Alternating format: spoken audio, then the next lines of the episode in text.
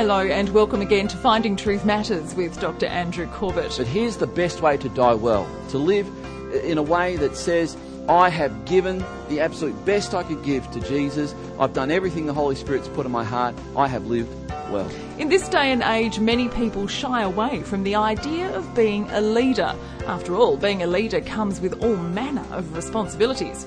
In the Old Testament book of Ezekiel, we find some of those responsibilities listed as God speaks to the Israelite leaders, calling them to be shepherds of his flock. What can we draw from this job description? Well, let's find out as we meet Dr. Corbett in Ezekiel chapter 34 for the job description of a shepherd. I want you, as a follower of Christ, to recognize that you follow the shepherd. You follow the good shepherd. If you've read through the Gospel of John, which if you haven't, you should, and probably regularly, Jesus in John chapter 10 describes himself as the good shepherd. And it's a beautiful picture of who he wants us to recognize him as. Here's the other aspect to that, and this is where we'll land as well. Not only is Jesus described as the Good Shepherd, he's described as the Lamb of God. Now, I want you to get that because for those people who go, I'm not a shepherd, I'm just a sheep, so is Jesus. In fact, what, what stunned me, and it, it stunned me yesterday as I was reading through Ezekiel 34 and pondering this, is this fact that God castigates the shepherds of Israel who had not done their job. And there's three arenas of shepherds, which we'll see in a moment, not just religious or pastoral or priestly, but there's political and there's another category as well. So we're going to end up with you coming to realize that the one that you claim to follow is both the Good Shepherd and the Lamb of God. So he knows what it is to lead and he knows what it is to follow. And either way, if you follow him, you will take on traits of both. You'll become a better lamb and you'll become a better shepherd. So we, we jump into verse 2. Verse 1 just kind of says, uh, The word of the Lord came to me. This is verse 2. Son of man, prophesy against the shepherds of Israel. Prophesy and say to them, even to the shepherds, Thus says the Lord God. Ah, shepherds of Israel, who have been feeding yourselves! Exclamation mark. Now I've got to tell you, as someone who marks students' papers, I, I at that point, I would go, hang on, um, that's not particularly a complete sentence. You need something else there. But God wants to make a point. And this is what I said before that this sounds like a negative thing. It sounds like a sad thing. But if you can, if you can learn that sometimes the greatest lessons in life you will learn are lessons learned by the mistakes of others or even your own mistakes. In other words, they are called indirect life lessons. There are movies. We, we watched a movie uh, uh, what I would call a 12 movie um, with Zoe on Friday called Chronicle. Anyone seen the movie Chronicle? It's a group of confused teenage kids trying to find themselves. I know that could be one of 10,000 movies. Um, this one's Chronicle. And what's interesting is that we get to the end of the movie and Zoe says, well, that was a really pointless movie. I think you said something like that. That was a rather pointless movie. The trailer was better than the movie. You know that kind of movies? The trailer, the tra- you pay to see the trailer. Uh, anyway, the trailer was really good, but it, it actually was a movie where what happens is these three kids stumble on something and it looks like it's come from outer space and they they, they get affected by it and suddenly they begin increasingly to develop superpowers. Now, what, what do 15 and 16, 17 year old boys do with almost limitless power? Because that's what these boys started to do. They discovered they could do all kinds of things. What do 15, 16, 17 year old boys do who can do anything? What happens to their moral character when they realize nothing is too hard anymore? Is anyone planning on seeing this movie? Well, let me spoil it for you then. Because the movie ends up with one of them surviving because they kill each other. Now, how they get there, you can't see coming. Well, you can begin to see the clues. You begin to see the moral degradation. And rather than be, I'm just talking to Zoe now, rather than being a pointless movie, there was some profound points in there, Zoe, about stay away from any 15, 16, 17 year old boys.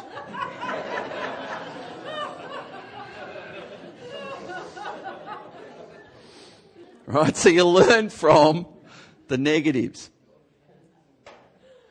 Thus says the Lord God, are shepherds of Israel who have been feeding yourselves. And it's like, that's the exclamation mark. Should not shepherds feed the sheep? So here's the opening. It sets the tone for this chapter. What do we see here? That God has appointed shepherds to feed, find, and fend God's flock. If you read through this chapter, I encourage you to do so. Because what you'll see is that these are the three categories that God says the shepherds of Israel have not done. They haven't been feeding, we just read that. They haven't been feeding the sheep. They haven't been finding the sheep. In fact, as I read through this, this chapter yesterday, I'm, I'm going, wow, you haven't searched for them. You haven't searched for them. You haven't gone out and looked for them. You haven't sought the lost sheep. It's over and over and over again. And one of the dangers we, we're going to see in a moment when God begins to address the fat sheep is that he says the fat sheep should have had a responsibility toward the younger lambs, the ones who needed food and clean water. And they didn't. They were too busy getting fat themselves. Ouch. So, feeding, finding, and fending. I mentioned three categories of shepherds, and, and here they are. The first one's parents. When God says, Woe to the shepherds, the very first group I would have to think he's thinking are parents. If you are a parent, you are a shepherd. You are. There's no if, buts, or maybes. There's no, oh, I haven't got that gift sort of stuff. You are. You are designed by God to feed, fend, and find and act as a shepherd to your kids. Politicians, in, in, in this day and age, the political system was royalty. So we're talking about kings and princes and those appointed by the kings and princes, the governors and so on, to be political shepherds. And someone rang me from Queensland on Friday and said, Oh, you must be pretty hectic down there in Tasmania having to always write papers to the government on, on submissions about moral policy. And I said, Actually, praise God, it's been really quiet the last six months. Thank God. In fact, I said, you know, of the the nine or so members of the government, something like seven of them are professing Christians. It is great. Hallelujah. So wonderful. And of course, pastors, people who are in positions like myself who are called by God to shepherd the church, to feed you, to protect you, to warn of danger and to protect you against that danger and that if you begin to go astray, to shoot you a Facebook message and say, Hey, I haven't seen you in church for a while. Everything going okay? Or a text message, or a card, or a house call, or whatever it is. God has appointed these shepherds, and the word that I want to give to you is a synonym for the word shepherd is the word leader. And, and uh, can I just say, with as much love and compassion as I can, that there are some people here that have recoiled at the idea of being a leader. And, and I want to say this seriously with as much love and compassion and pastoral sensitivity as I can. It's time for you to grow up. It's time for you to grow up. One day, in fact, Ruby's now started to ask about water baptism. Just, just ask the question the other day. And we've told our kids this that when they come to church, they sit still, they sit on the seat. We didn't even let our kids sit on the carpet, they had to sit on the seat. Well, when I say we, that's the royal we. You understand? I'm up here and it's Kim who's actually officiating this. And so when our children said they wanted to get baptized, we said, well, you know, that takes you from being a child with crayons and colouring books to becoming a young adult with a Bible and a notepad. You go from playing with Lego and then you leave that at home.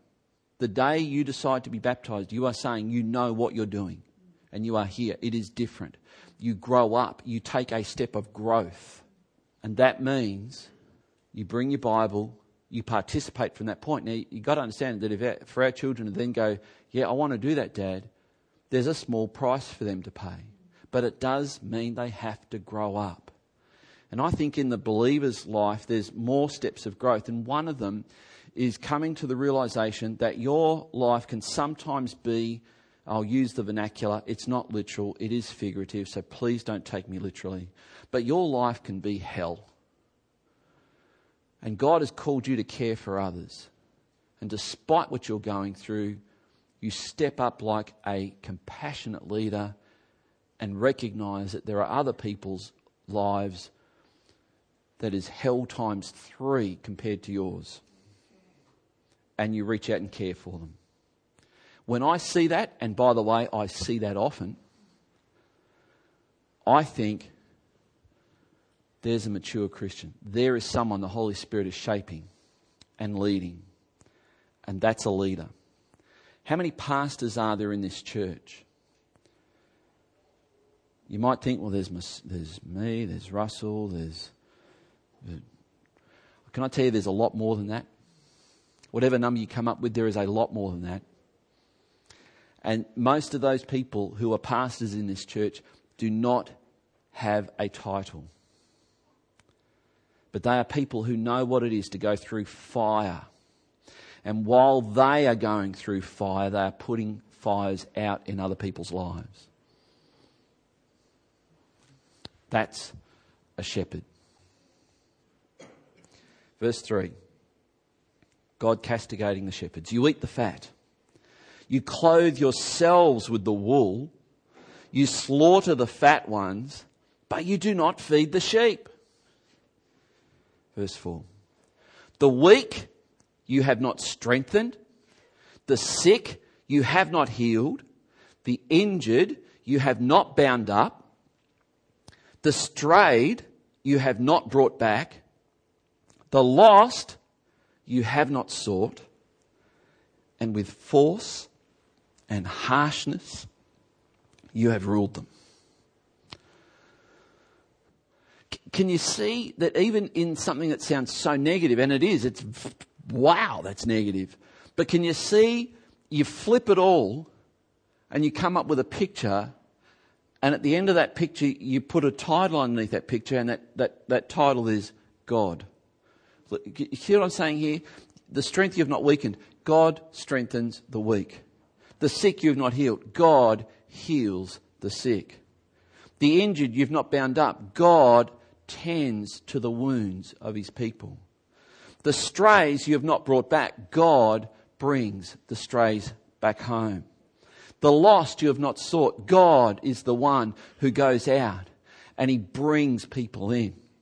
And with force and harshness you have ruled them. With gentleness and meekness, God rules. Now, if you get that and you realize this is the one we are worshipping, you will always become like that which you worship. Always. And that's why, rather than look at this and go, who'd want to be a shepherd, get a spray like this? This is worse than anything Mick Malthouse could ever say to his players. Who'd want to be a shepherd? But why is God so upset? Because to be called to be a parent, a pastor, a politician, that is, a shepherd, is a wonderful privilege. If I had the time and the opportunity, I'd love to talk to you about the gate. There's a Bible term called the gate. And it's where the shepherds of a city, the elders, same word, would gather at the gate and they would just be there and people would come to them with their problems and the elders would see the enemy coming go, close the gate.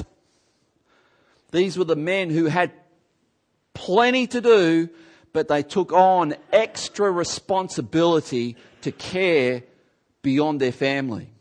To be a shepherd requires sacrifice. There are times, as pastor of this church, I've got to make a sacrifice. I sometimes have to be out, can't be home. Sometimes I have to get up early. Sometimes I have to do things and sacrifice. Yeah, but man, it's still a privilege. It's still a privilege.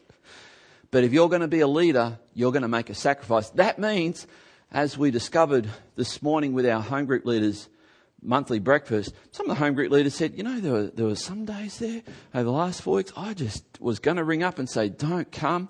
I am just not in the mood. I don't feel like it. I'm tired. But we did it anyway. And I'm going, yes. That's being a shepherd. That's what it's about. And there are more Christians that need to be like that. It's called growing up. There are some Sundays, I've, I've had people say, oh, I didn't come to church this morning because oh, ah, I was pretty tired. I, I think, well, grow up.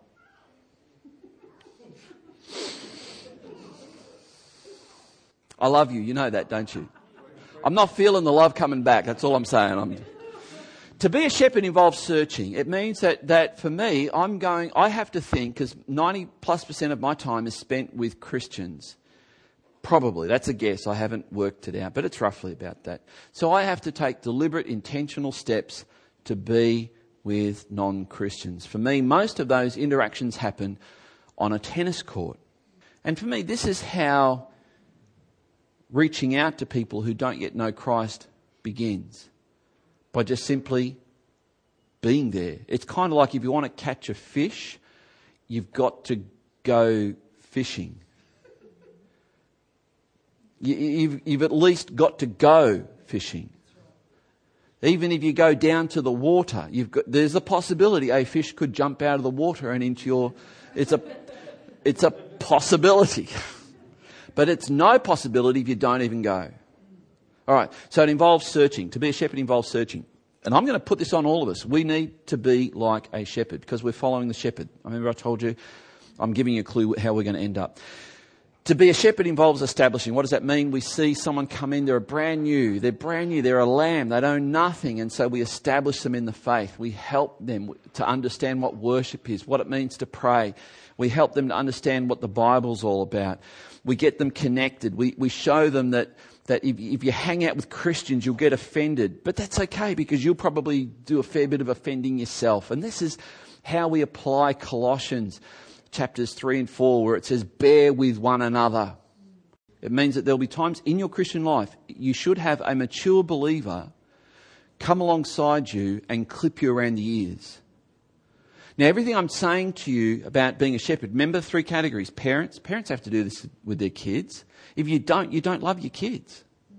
If you're not correcting, discipling, establishing your kids, you're not being a good parent.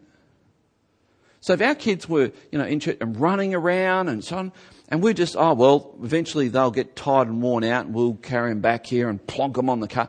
I was preaching in a church where the pastor had four or five kids and I kid you not, I never saw them sit down. In fact, two of them brought along plastic King Arthur swords. So while I'm pre- and I, I'm preaching like, and I'm seeing every eye on these kids, and I'm going, and then it's on, and it's a sword fight, and it's on, it's up right up near the pulpit, right up there. I was talking with a pastor. Yes, I am digressing, by the way. I was talking with a pastor on Friday, and he said he was preaching in a church where the kids were just running right around the church, and he was preaching, and and there was a young and the kids not only run, they would scream and run around. And one of them came up and just stood there while he's preaching. and, uh, you know, just preaching away. It's like, Get away, kid. You know, it's like, I'm preaching. And, and, and the kid just grabs his jacket. And this going on in church. That church, by the way, had 12 members.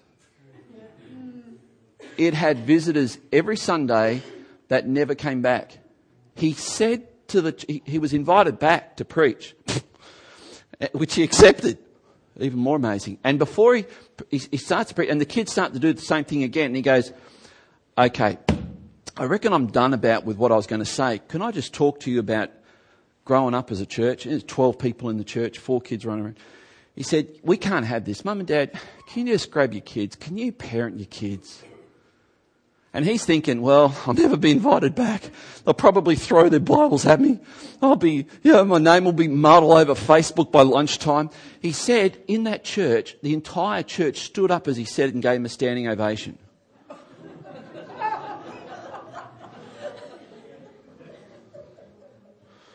That's good shepherding. And apparently the parents took it on the chin too. The parents just hadn't been aware, just hadn't thought about it.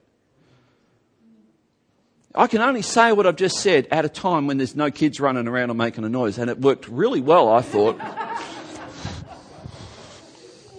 so to be a shepherd involves discipling, which means discipline. It means you have to, as a parent, you have to say, no, that's not right.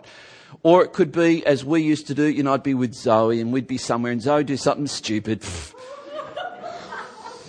and I'd just have her hand and go, crush. And she'd look at me like, what now? And I gave her the look that said, We'll talk about it later, but I just want you to hold this moment just now.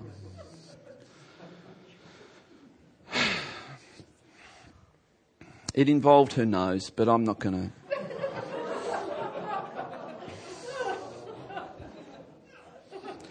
Tension back here, please. to be a shepherd involves training sheep singular. I was trying to think, what's the singular word for sheep? And it's sheep. Uh, which meant I had to put the word singular in because it means that there'll be times when it's one on one when you have to say, okay, you're the head sheep. You're the leader of the pack. When you take off, they'll all follow you. You notice sheep do that. We live next, in fact, we're surrounded by sheep where we live. And if one of them decides to go for a walk, the others go, let's go. it is the weirdest thing. Poppy, my dog, comes down and she just loves to go, Gir! And they go, we're off. Oh, we're off, are we? Oh, okay, let's go. And it's like, sheep just do that. And so you have to find out who's the lead sheep. Who are the sheep? Who are the individual sheep? And it could be in your family. Parents have to do this with their children. In a church, you have to figure out who, who's, who's the deal here. Okay. Sometimes means that as a church, I have to say things similar to what I just said. But it also means you as parents, when, see, there are some young people here who will end up having five, six, seven, eight kids. And, or whoever, just randomly hands pointing in this zone. Uh, and, and you, your dinner table becomes your meeting place, doesn't it? Becomes that place where, hey, you know, we were out last night and you saw what Pastor Corbett had to do to his daughter when she flicked something at that old lady with, with that ruler instead of using a handkerchief. And we, we, we, and we as a family, I just want you to know that's not what we do in this family. so that becomes Shepherd training sheep, plural. Come on, try and stay with me. Right, verse 20. Fat sheep, you destroy the grass that's remaining. Then you go through the crystal clear, clean, it says the clean streams of water, and you muddy them so that younger, leaner sheep have nothing to eat and nothing to drink. Shame on you, God says. There are some Christians who are like fat sheep. All they do is eat and drink, and they don't go out finding other sheep, fending, protecting other sheep, or feeding other sheep. And God says, Shame on you. Now, let's draw this to a close. Think of this picture a shepherd with sheep. It's the picture God uses, it's the picture Jesus used of himself. Okay, along the journey, he would shear them. But that's not the end game. The end game is these sheep will die. These sheep will die and they will become lamb chops. They will. That's the goal. That's the whole point. So, this shepherd wants these sheep to die well. And can I just say to you, so does Jesus want you to die well. I, and I mean, I am, I am absolutely serious now that when you get to the final moments on this planet, your final breaths, your final heartbeats, I, as your pastor, will be satisfied if you die well. How do you die well? Trusting Jesus and at peace with God. That's how you die well. Part of my main job as a pastor of this church is to help you to die well. Not necessarily die yet, die well. One of the first shocks I had as a young pastor was being at the bedside of mature Christians and seeing them struggle and agonize over this question Am I really a Christian? Has God really forgiven me? Do I really have peace with God? I was stunned. I was stunned that you could go through six or seven decades of your life professing to know God and His Word and not really. I want you to die well. I want you to die knowing your sins are forgiven. Jesus is your Saviour and you have peace with God. But here's the best way to die well to live in a way that says, I have given the absolute best I could give to Jesus. I've done everything the Holy Spirit's put in my heart. I have lived well. That's how you can die well. To be a shepherd, to be a leader, is a wonderful privilege. It requires sacrifice and involves training. How does your performance stack up against the job description of a shepherd listed in Ezekiel? More from Dr. Corbett next week with an interesting look at Gog and Magog.